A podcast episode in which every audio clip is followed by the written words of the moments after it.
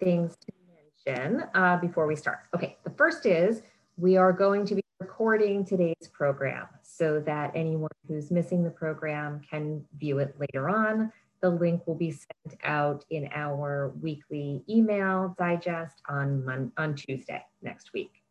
Um, and so, and the other thing I want to mention is this will be a half an hour program, half an hour presentation, and we're, we're going to reserve about 15 minutes after that for any questions.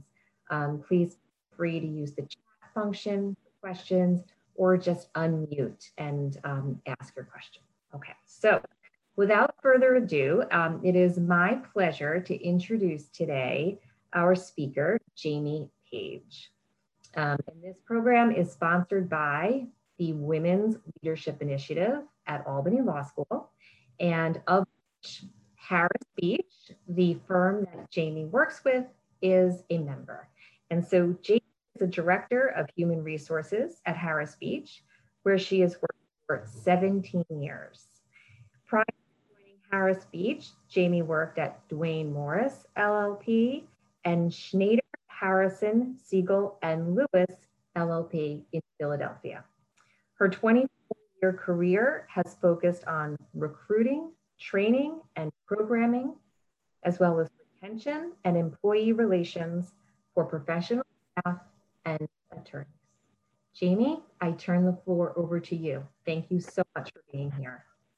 Great. Thank you, Mary. I appreciate that. Um, as Mary mentioned, over 24 years, um, I've done a lot of recruiting. I actually started as a recruiting coordinator at Duane Morris, so that was my first role, and it's a role I've continued along the entire 24 years, um, which as I say that out loud, it just sounds crazy and makes me feel very old. But putting that aside, in those 24 years, I've looked at a lot of resumes, a lot of cover letters. I've done a lot of interviews over that time, and I have tons of suggestions to share. I can't share all of them with you today because um, anybody who gets me talking on this topic knows I could talk for way more than a half hour about this.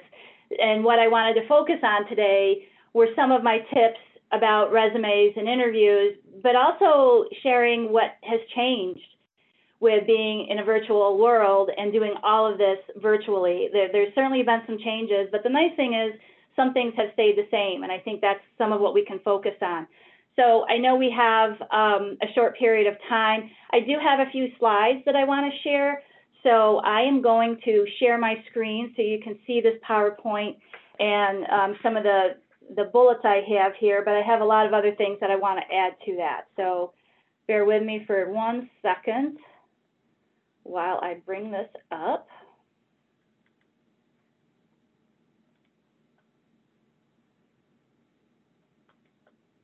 Okay, so hopefully everybody can see that.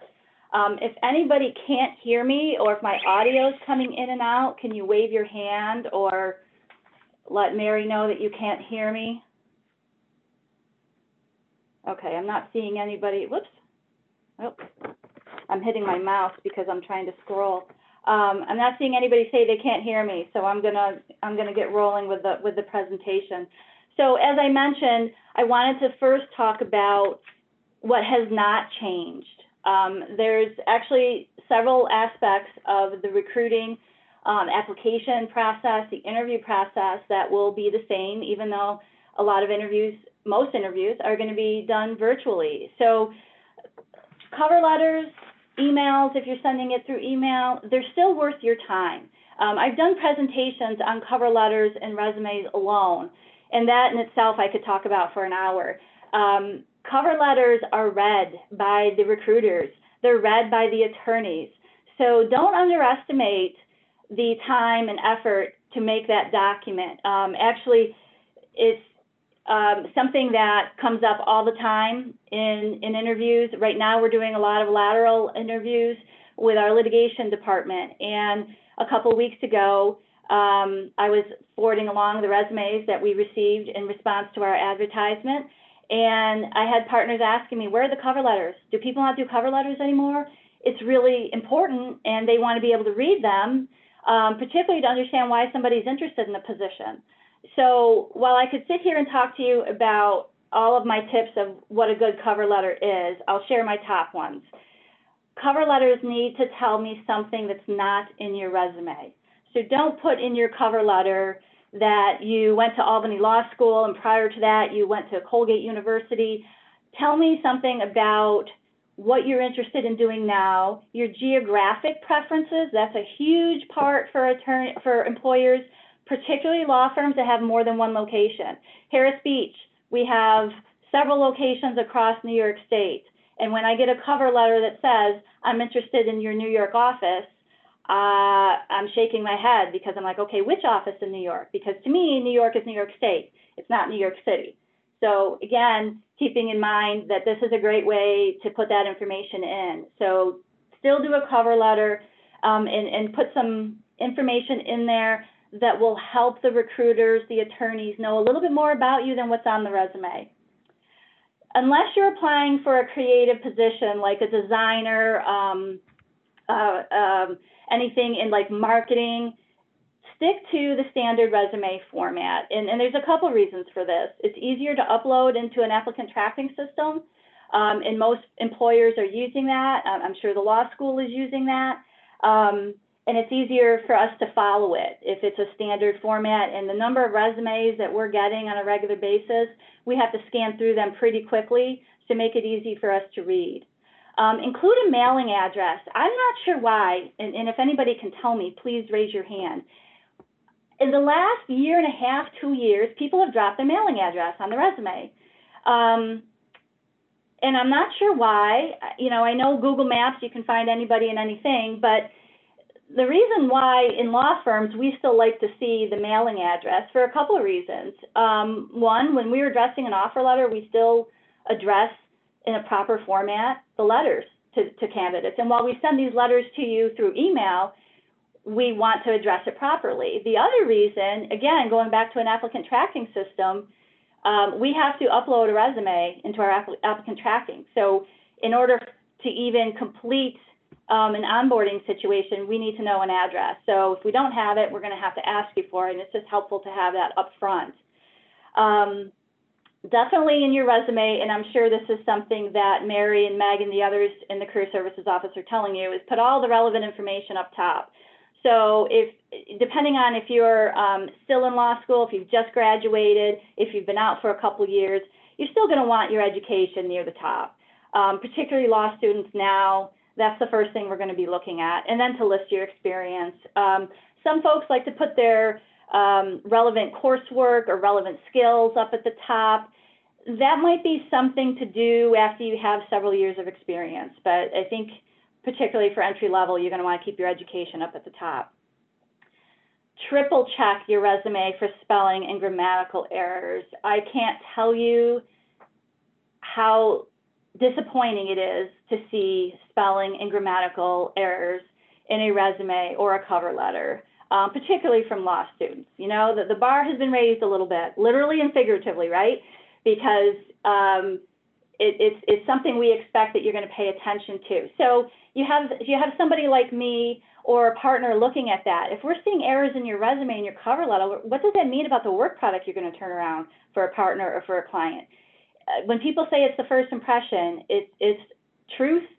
Do not um, set, submit a, a, resume or cover letter that you have not had checked. And, and I would recommend having somebody else look at it because you've worked on it. You're not gonna you're not gonna pick up on it. And I also say to be familiar with all the content because when you're in an interview, you will be asked about anything that's on that resume. So be prepared to talk about work that you've done in prior jobs um, if you list that you um, interned at, with a judge, be able to talk about some of the matters and cases that you worked on. Um, if you're going to put interest on your resume, and I know that that's a popular thing to do as a conversation starter, um, be prepared to talk about that too. Anything on your resume is game, including the cover letter. Um, I, I like to ask questions um, from the cover letter. Uh, a lot of times I will get um, I'll, I'll pick on the stuff where you say that you're an expert level at such and such. So I'm going to ask, why do you why do you say you're an expert? So give me some examples of what makes you an expert in that. So again, being careful about how you're putting it on a resume because you will get asked about it. Um, and don't make assumptions about what experience is relevant. I am a big fan of seeing work experience that, that isn't necessarily legal. And when you're an entry level candidate, you may have to round out your resume by putting all of your work experience. Um, and that includes, you know, if, if you've been a hostess, if you've been wait staff at a restaurant, um, if you've worked in retail, uh, grocery stores, things like that. That to me tells me a couple things. Um, you have great work ethic because you may have been doing that during undergrad and during law school and you're juggling a lot. So uh, great work ethic, great time management, great organization. It also tells me, if, especially if you've been doing it for quite a while, that you have great customer service skills, which translates to client skills. So it's nice to see that people are going to be comfortable dialoguing with clients, particularly if you, you know, dealt with customers and likely difficult customers, and you will run into difficult clients. So it all translates. It's, it's super important. Um, so those are just my top tips. Um, again, some things that haven't changed. Um, do your homework about the company when you're doing an interview. At least go to the website. You will be asked about it. Um, I feel embarrassed for people who don't do a little bit of research and understand what what the law firm does. So, you know, if, if you're interviewing with a litigation boutique firm, don't talk about your interest in corporate law. It's not going to translate well. So you've got to do um, the, the research on that. Um, where are where are employers posting their jobs now? Same places. You know, folks are still using Indeed. Seems to still be the top job board. Um, it, it's all over social media. People are posting a lot on LinkedIn. Uh, we, we post on Facebook and Twitter. A lot of firms do, um, and, and certainly go to firms' websites. Um, and you know, if you're looking for uh, summer associate positions, um, entry level positions, they may not be on websites for law firms because a lot of firms who, who regularly hire for uh, summer associates and entry level will not always post that. Um, but you can always find somebody to reach out to and sending an email directly. Um, we, we all get inundated, inundated with the emails, but if, if you can find a direct contact, it, it's, it's still an acceptable way to be applying and, and you'll, you'll get to the right person. Um, making sure that the person setting up your interview has your all the application materials they need for the interview.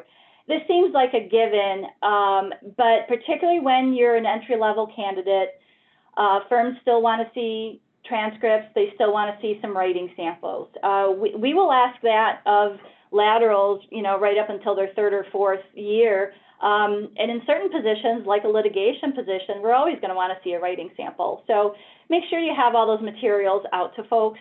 Um, and it's always nice when somebody asks me, do you have all the materials you, you need? Um, I likely do, but I like to hear it because then to me, that's, that's good follow-up. It's also making sure that um, we're prepared, which tells me you're prepared. So it, it's, it's another good tip. Um, practice your interviewing and getting comfortable with ans ask, answering questions.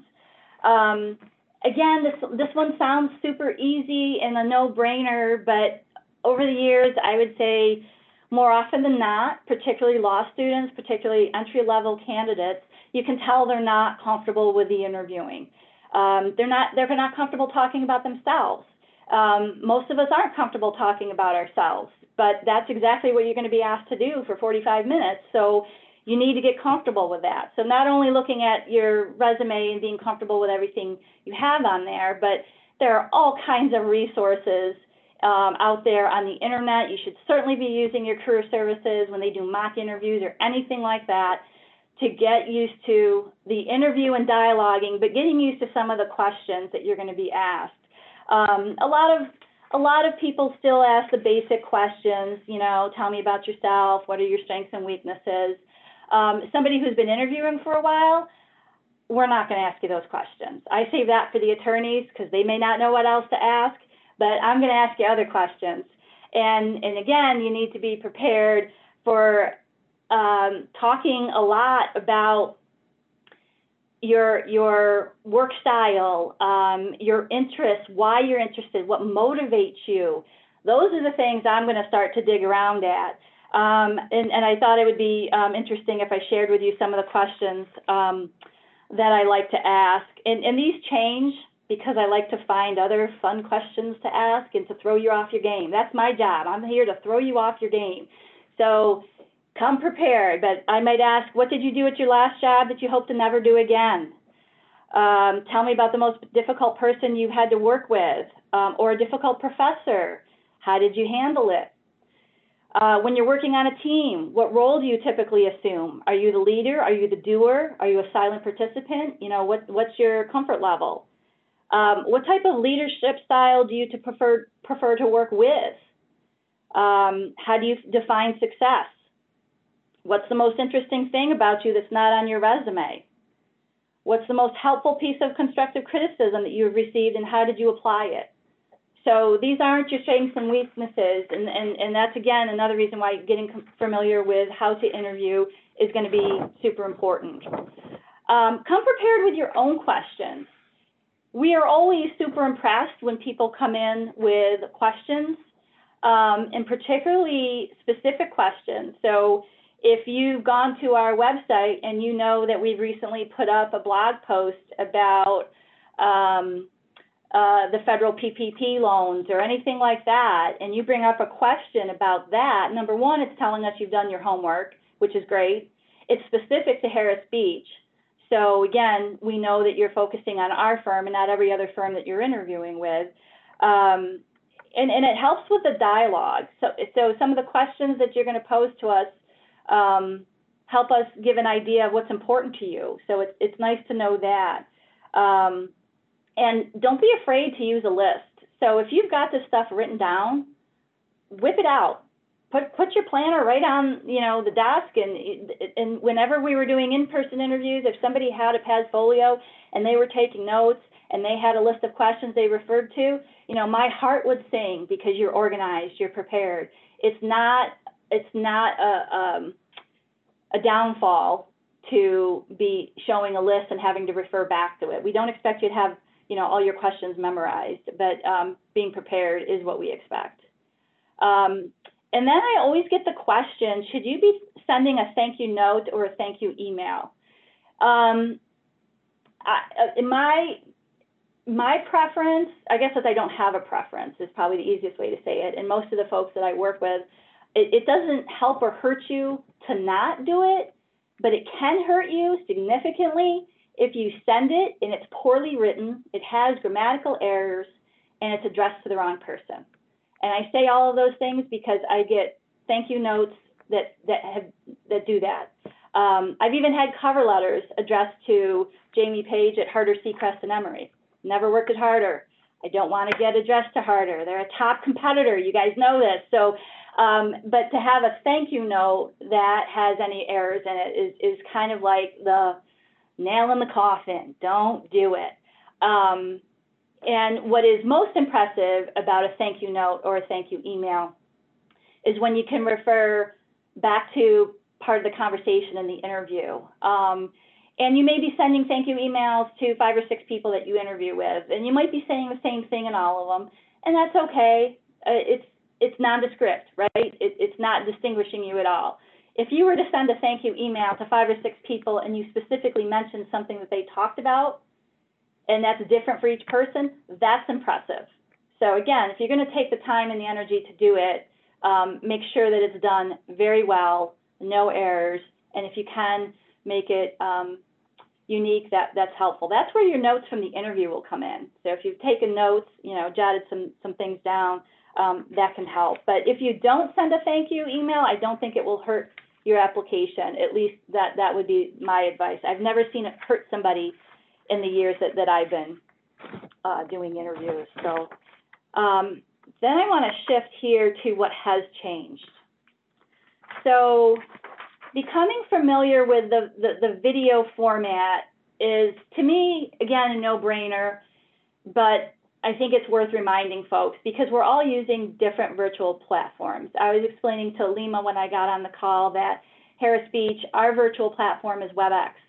Um, it's a little different than Zoom, very similar. I think they're all very similar. I've even been on webinars that use the GoToMeeting. They're all very similar, but you need to be familiar with it and you should practice going to it so that you can arrive to your interview or your meeting on time or even early um, just in case for some reason you have some technical issues. Everybody's going to have some technical issues, but test it out. Make sure that your microphone is working. Make sure your webcam is working, that your internet connection is, is working. Um, we've, I've had interviews with folks who have had to um, go to a friend's house, make arrangements to go to a friend's house because their internet connection wasn't so great and they knew they wouldn't be able to do um, the, the webcam portion of it, the video. So they would make alternate arrangements. I bring up the microphone because um, I know at least with WebEx, after all these months of doing it, we figured out what kind of audio connections work best. It's not always the microphone through your computer. A lot of folks have to use a desk phone or their smartphone to connect for audio um, because otherwise they get a lot of feedback and echoing. And that's really annoying, particularly when you're on an interview and you're going to listen to somebody for 45 minutes or longer and and, and you're hearing that echo, it, it's, it's distracting. So making sure you have that kind of technology that's working well. Um, I say be patient with the employers who are not great with technology because there are a lot of partners who are not good with technology. So you're going to be interviewing with folks, whether it's through Albany, whether it's um, independently, that you're going to be uh, working with people with a variety of technology skills. So while you want to demonstrate that your skills are excellent because you've mastered the technology, you're on the call on time, and everything's working great, just be patient that not everybody's as far ahead as you are with, with the technology. Um, be mindful of where your camera is pointing. I've I've been on a lot of interviews in the last uh, eight months or so, um, and and obviously things have gotten better as we've done this a little bit longer. Um, and I have to say, you know, law firms were not typically very advanced with technology and doing a lot of virtual interviews before the pandemic. Harris Beach wasn't, I can tell you that. So we've got we've come a long way. Um, in all these interviews that we've been doing, um, he, the ironic thing is when I was doing interviews with some IT professionals, they were some of the worst with technology. I, I don't know why. I think they were trying to, you know, be fancy and show their skills, and it backfired big time. So a couple, two examples I think are, are, are worth sharing. Um, we had a candidate who did an interview in his car because he had the best connection outside of his home. No problem. Um, and actually, that's a great way to make sure that you're in a place where there's no ambient noise. So that's the other thing. Make sure you're not in a room. If you can avoid the dog barking, that would be great. Um, as, as much as the ambient noise that you can block out, that's the best thing. Um, so he was in his car, not a problem. But in order to hold his uh, iPhone that he was using with the camera, he had it in his lap. So I was staring up at his nose the whole interview. It was extremely distracting.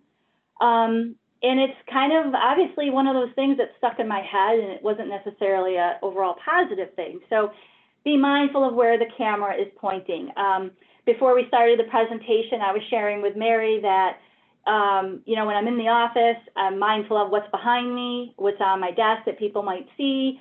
So, you know, be careful of what you have around the space that you're using when you have a webcam and, um, and, and know where the camera is pointing. Um, do dress professionally and still use good grooming. So every interview that we've been doing, um, all the candidates have been in a suit, tie, um, professionally dressed, jewelry, the whole thing, just like we were in person. So don't do that different and be mindful of it. I was actually on a call last week with one of our litigation partners, um, and he asked the candidate um, if, if if she, you know, was was professionally dressed, um, not just uh, above the waist but below the waist. So um, uh, I don't think that's going to happen regularly where people will ask you to stand up so they can see that you're fully professional dress. But um, I, I, guess it's probably worth making sure that you have, you know, the, the, the suit pants or the suit skirt on as well, and, and not your uh, plaid pajama bottoms. So, um, proper virtual meeting etiquette. I think we've all figured out what our version of this is. Um, but I think there are, and it's probably very similar to what you would do in person. Um, be on time or be early, particularly with the technologies we've already discussed. Um, don't put yourself on mute if you're the one being interviewed. You'll be talking the whole time and you'll forget at some point to turn it off, which we've all done that. How, how, I mean, have you gotten through a Zoom meeting yet where somebody didn't have to say you're on mute? I don't think so. Every single time it happens and it's going to happen and eventually it's going to be you, but try not to make it during an interview, right? So, um, definitely keep yourself off of mute. Um, and then I think it's worth asking at the beginning of the meeting if people can hear you. Again, because if there's some audio issues, you want to get that taken care of as soon as possible. So again, I was on an interview with a different um, IT professional, and this is the other story I wanted to mention. And he had the, the biggest microphone I've ever seen. It, it, it's like one of those microphones you see in a radio studio. The DJs have it. So it can pick up every sound for miles away. And he was talking so close to the microphone.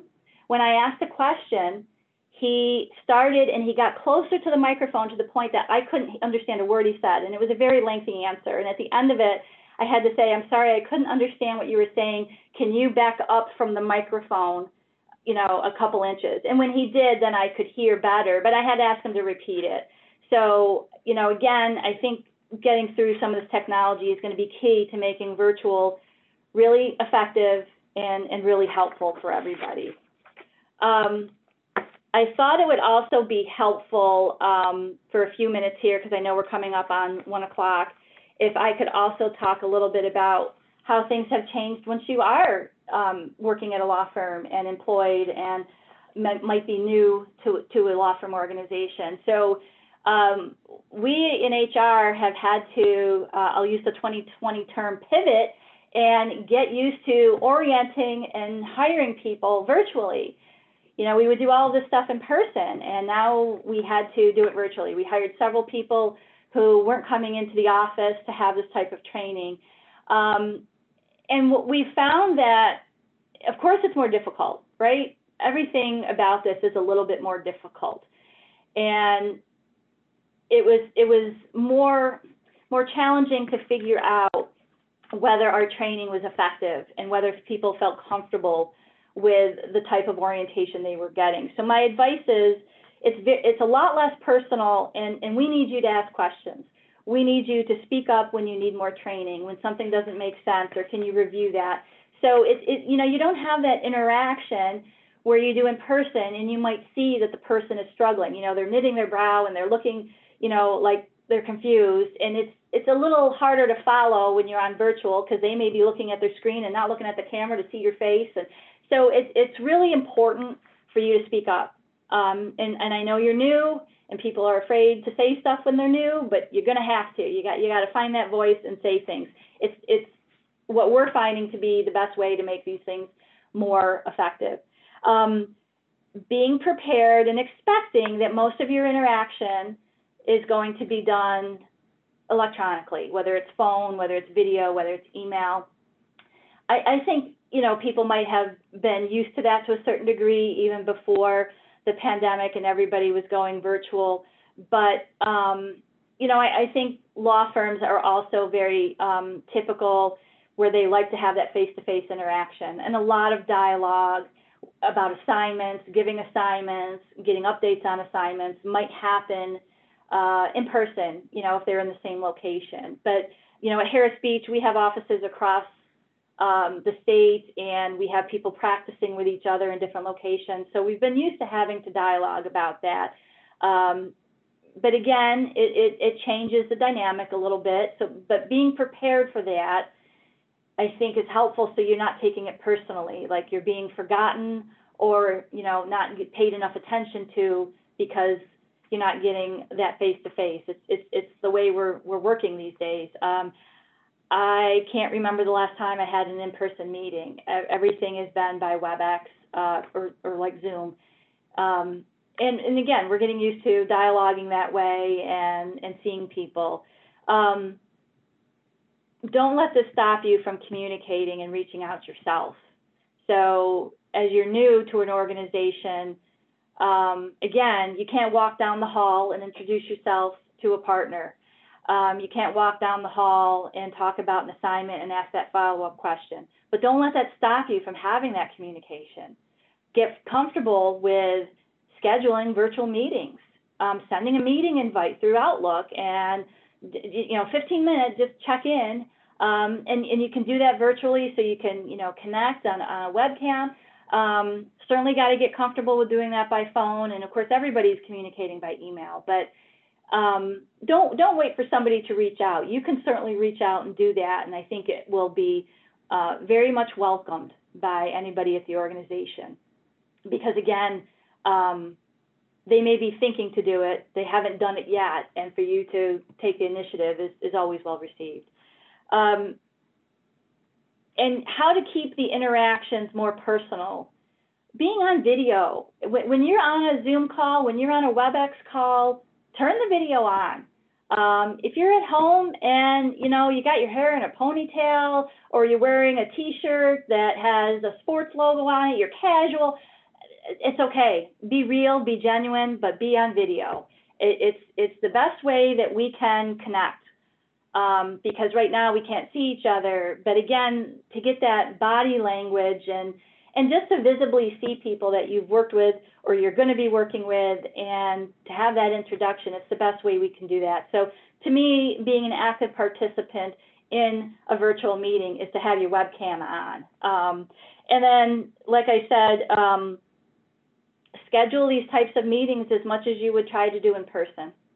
So yeah, I, I know a lot of times um, new attorneys are very mindful of, well, I don't want to bother them, I don't want to bug them but you need to. And you're going to have to do this virtually. So getting comfortable doing that, um, and you'll certainly, you know, get feedback on what kind of mode of communication is going to work best for partners. So, you know, take notes on that and be mindful of it, but encourage the video interaction so you, you can stay in person. And of course, you know, I, I hope in the next several months that we'll all be able to have more in-person interaction. We're all hoping for that. But the truth of the matter is virtual isn't going to go anywhere. Virtual is going to be here in some, some, some fashion, some amount. You know, it's hard to say how much of it will be retained, but for certain, you can expect that it's going to be retained. Um, and also having people working uh, remotely more frequently. Um, every organization, every employer is figuring out how to engage more of that. If they didn't have a lot of it before, they're going to have a lot of it now. Um, is it something that you can broach in an interview? I should have mentioned this earlier. Um, absolutely. Talk about, you know, how, how often people are working remotely, um, how much of that is encouraged. I think you're going to find the answers are going to be very different now than they were a year ago. So it can work to your advantage um, if that's something that's comfortable for you. I know we've hired people to work 100% remote, where I can tell you a year ago, we wouldn't be thinking about hiring somebody who was working 100% remote. And, and we have those situations now. So it really has turned upside down. And it's, I'm sure there's going to be more changes and there's going to be more to come. So um, I'm going to stop there. I'm going to stop sharing my screen for a moment so we all get bigger pictures here. And I'm going to stop for any questions, if there are any that were submitted, or if you have any now. Um, something I did cover you want to ask more about, or maybe something I didn't cover that you've been wondering about and you want to hear what an employer's reaction might be to that.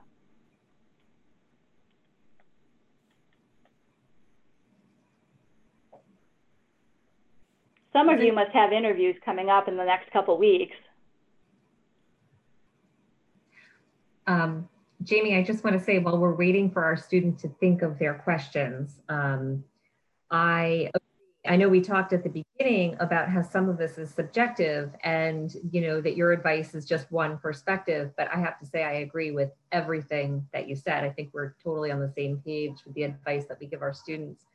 Um, the differing opinion that I have heard in the past, and I'll just share it, it's not a right or wrong thing, but I'll share it for the perspective, is I've had employers say that they didn't like it when a student was taking notes as they were interviewed because they felt like it broke the connection and the flow of the conversation.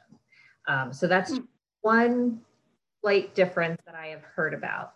Um, and of course, it's all subjective. It depends on totally. first perspective. As much. Yeah, yeah. Um, yeah, I mean, I could, I could see that. I could understand that perspective. Um, particularly if they've had experiences where somebody took taking notes, they did lose their train of thought. Um, I can understand that. I, I, um, I, I, still see it as a positive, and uh, most of the people I, the partners I've interviewed with, um, always seem impressed because again, I think it shows preparedness. But yeah, it's interesting. You're, you're going to come across a lot of it. Um, I, I've actually had quite a few students, particularly students, ask me, "Is it okay if I take notes?" Before they took out. So, and, and again, absolutely fine to ask, but maybe to that point, Mary, a good advice is to say, "Do you mind if I take notes?" Yeah, that's a great point. That's a great point. And um, I loved your interview questions, by the way. They're really good.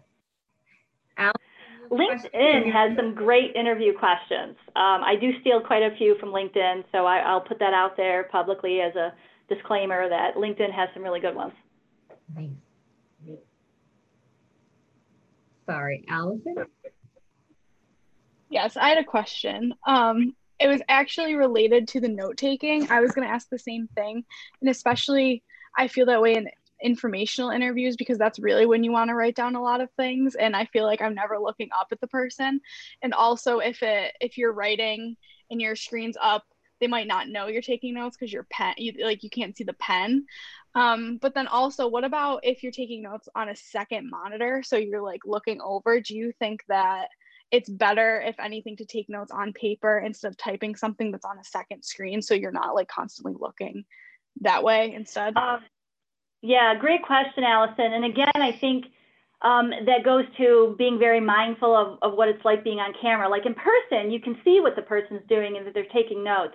So if, I, if you were doing that and turning your head, I would, I would preface it by saying, you know, I'm, I'm taking some notes on another screen. And, and so they know what you're doing when you look away. The reason I like notes, yeah, I'm old school. I still, I do my scratch notes a lot better than I do like typing something out and and I'm used to my scratch notes. So I I have gotten used to to your point about always looking down. I don't do complete sentences. I've got words, key words that then I flesh out later. You know, it, it probably goes back to when I was in school, you took notes on a notepad. There, there were no laptops. So, um, but I think if you're going to take notes, it, it, you know, if you're typing, you know, a lot of these microphones pick up everything and you can hear that click clacking. It, it's annoying. Um, and I can tell you that when I'm on WebEx meetings, and I've, I've been guilty of it, you know, I've been on a group meeting and I've been replying to some other email and I'm distracted and my typing gives it away. So I, I think that's why, and again, you're not going to put yourself on mute because you're the one interviewing. You you got to be prepared to be talking. So that's why, you know, if you can, I would probably stick with the paper notes so that it, it doesn't, you know, provide more distraction. But great. Thank you. You're very welcome.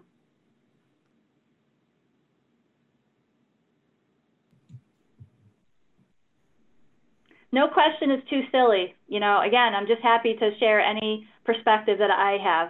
I've already shared some pretty silly stories with you, so um, th there's plenty that, that I have been uh, seeing. Although um, I'm not sure I will continue to ask or have any partners asking people to stand up in an interview virtually. So um, that was a little awkward. Uh, and thankfully, they were wearing a suit with pants, but not something we want to um, we want to perpetuate. But it made me think, wow, people better be prepared for that. It could happen, I guess. So. yeah. And I think the other thing. Oh, go ahead, Mary. No, no, you go ahead, Jane. I was, I was gonna say, I think the other thing that helps to like be in the full suit attire for an interview is you feel like you're interviewing, right? It's kind of like all the advice we've been getting throughout this pandemic about staying in your schedule. And even though you're working at home or you're going to classes at home, get up at the same time, do your same thing, you know, put on what you normally would wear so you, you feel in the moment. So I think the having that full suit um, would, would make you feel that way. So if, if nothing else, you'll you'll feel a little bit more prepared. You know, I, I heard long ago that putting a suit coat on was like putting on your suit of armor. You're you're preparing. I hope it's not a battle, but you're preparing yourself. Um, and and so it's it's uh, a little bit like that, or like Batman putting a suit on. You know, changing the whole look up and being prepared. So.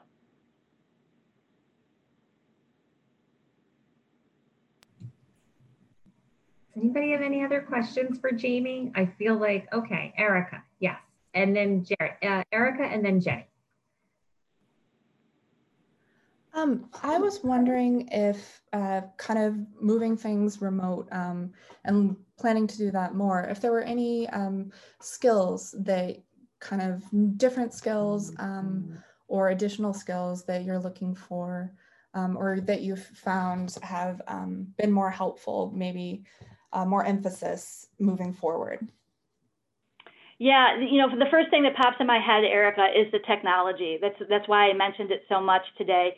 It, that has been a, a, big conversation topic at our firm about um, adding that to our competencies. We have competencies for our associates, and we're develop, developing more for our staff. And there's now a focus on technology skills, not just the virtual platforms and being comfortable with those, but when you're working virtually, um, and, and, and everybody has um, a platform for doing that. Ours is Citrix. You know, we connect to everything that way, but people were not comfortable with, with how they did that. They weren't comfortable with um, not printing out documents and you know most of us aren't printing documents anymore so it, it became apparent that um, we had to figure out and get and get certain people trained more on applications we thought they were already good with, and we found out they weren't so good with it. So the technology skills across the board to be very strong and comfortable in those. And, and I think it goes further than the technology, but it's also managing how you work. So when I talk about the printing, uh, you know, if you've worked in a law firm or even, you know, interned or summered at one, you know, the reams of paper. I mean, we are, we're not the most green organizations. We try, we're getting better, um, but there's always a lot of paper and people, particularly the attorneys, you know, and, and I don't know if, if this is something that um, develops outside of law school when you get practicing or you know if it's something you do well in law school they like to read it you know see it on a piece of paper to edit it and make revisions. And we've all had to learn not to do that to do it on the screen. There's technology for doing that you know track changes you can follow that but um, it, it's getting comfortable with how to manage your work using technology you know that there are things i can't print anymore so I have a gazillion Outlook folders. I don't know if that's good or bad. Nobody in IT has called me out on it yet, but I'm, I'm, I'm saving and I'm storing things and using it as reference instead of, you know, my manila folders that I have in the office. I can't do that at home. Um, so it, it's that kind of organization that we all have to get used to. And, and maybe you folks as law students, you probably, I know you have an edge on all of us. You, you use technology more. Um, and, and you, you're more organized with that. And so I think you have an edge coming in to any organization doing that. But that that's a huge, huge focus. And for some people, it's been an uncomfortable focus, but it's been a huge focus and something. Actually, I was on an interview this morning. Um, we're looking to hire a trust and estates attorney in our Rochester office, and um, interviewing that candidate this morning.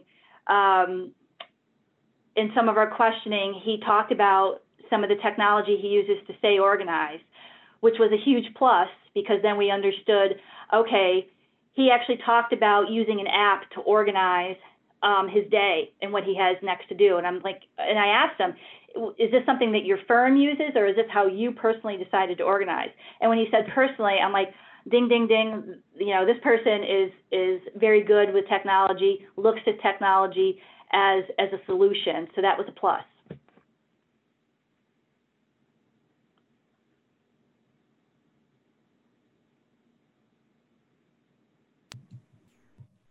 Jenny, do you have a question?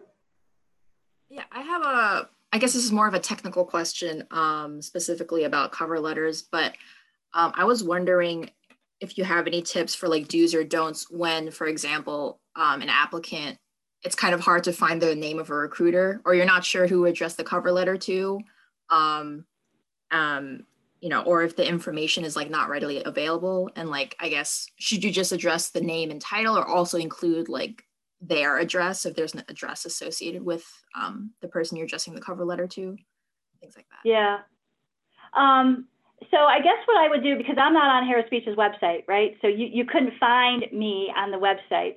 Um, although I'm really impressed when people do find me, because if they know my name is Jamie Page and they go to the website and they see everybody's email address is the first initial and then their full last name, and they figure out to email me, jpag at harrisbeach.com, I'm super impressed when that happens. Um, and so in the, in the cover letter, um, if, if I didn't have a contact, I would probably address it to the firm in general. And maybe in the salutation, you know, um, I wouldn't say to Harris Beach Partners. I'm not a partner, and it's all going to come to me, and I'm going to review it. So I would just say, you know, to the law firm of Harris Beach. Um, it, a lot of times, um, because my boss, who's the chief of HR, he's on the website. A lot of times he'll get them and he'll forward them to me. That's fine too, um, because at least you've narrowed it down to the right department that might be getting it. Um, and then as far as the address, um, because again, and you might not know if you're addressing it to a person, you might not know what office that person is in. I would probably send it to the office that you're most interested in because that will be another clue to me well, if you sent it to the Uniondale office, I'm thinking you're interested in Uniondale, but I want you to spell it out in the letter for me that you're interested in Uniondale. So that's how I would do it, Jenny. There's probably no right or wrong, but the more you can get it narrowed down to, you know, the right person. I think we all understand it, it's sometimes hard to figure out who they are. I'm also listed as the NALP contact. I don't know how much law students go to the NALP directory anymore, but um, I, it's still a great resource and it has a lot of good information. And I know, you know, there are fewer firms that, that post in that than when they used to. I think it came out in the late 80s or early 90s. Um, but it's, uh, it's, it's still a, a great resource. And I would, that would be the first place I would look because you're getting closer to the recruiting contact if you go to the NALP directory. Okay, thank you. You're very welcome. I know So it's a little after there one was- fifteen. I'm happy to hang on if there are others. Thank you so much, Jamie. Does anybody have any final questions? No? Okay. Well, I want to say thank you, Jamie, for doing this program, for giving us an insider's. Uh, I feel like, you know, you left the, what's the expression? The fox into the hen house. Now we know what you're looking for. Um, and so thank you so much for doing this. I really appreciate it. And um, Happy to do it. And I thank you all for your time and attention to their- today. It was great to see all the faces and good luck. Um, Mary and Meg both have my contact information. I'd love to hear from you if you have any other questions. Great. Thank you so much. Bye bye, everybody. Have a great afternoon. Bye-bye.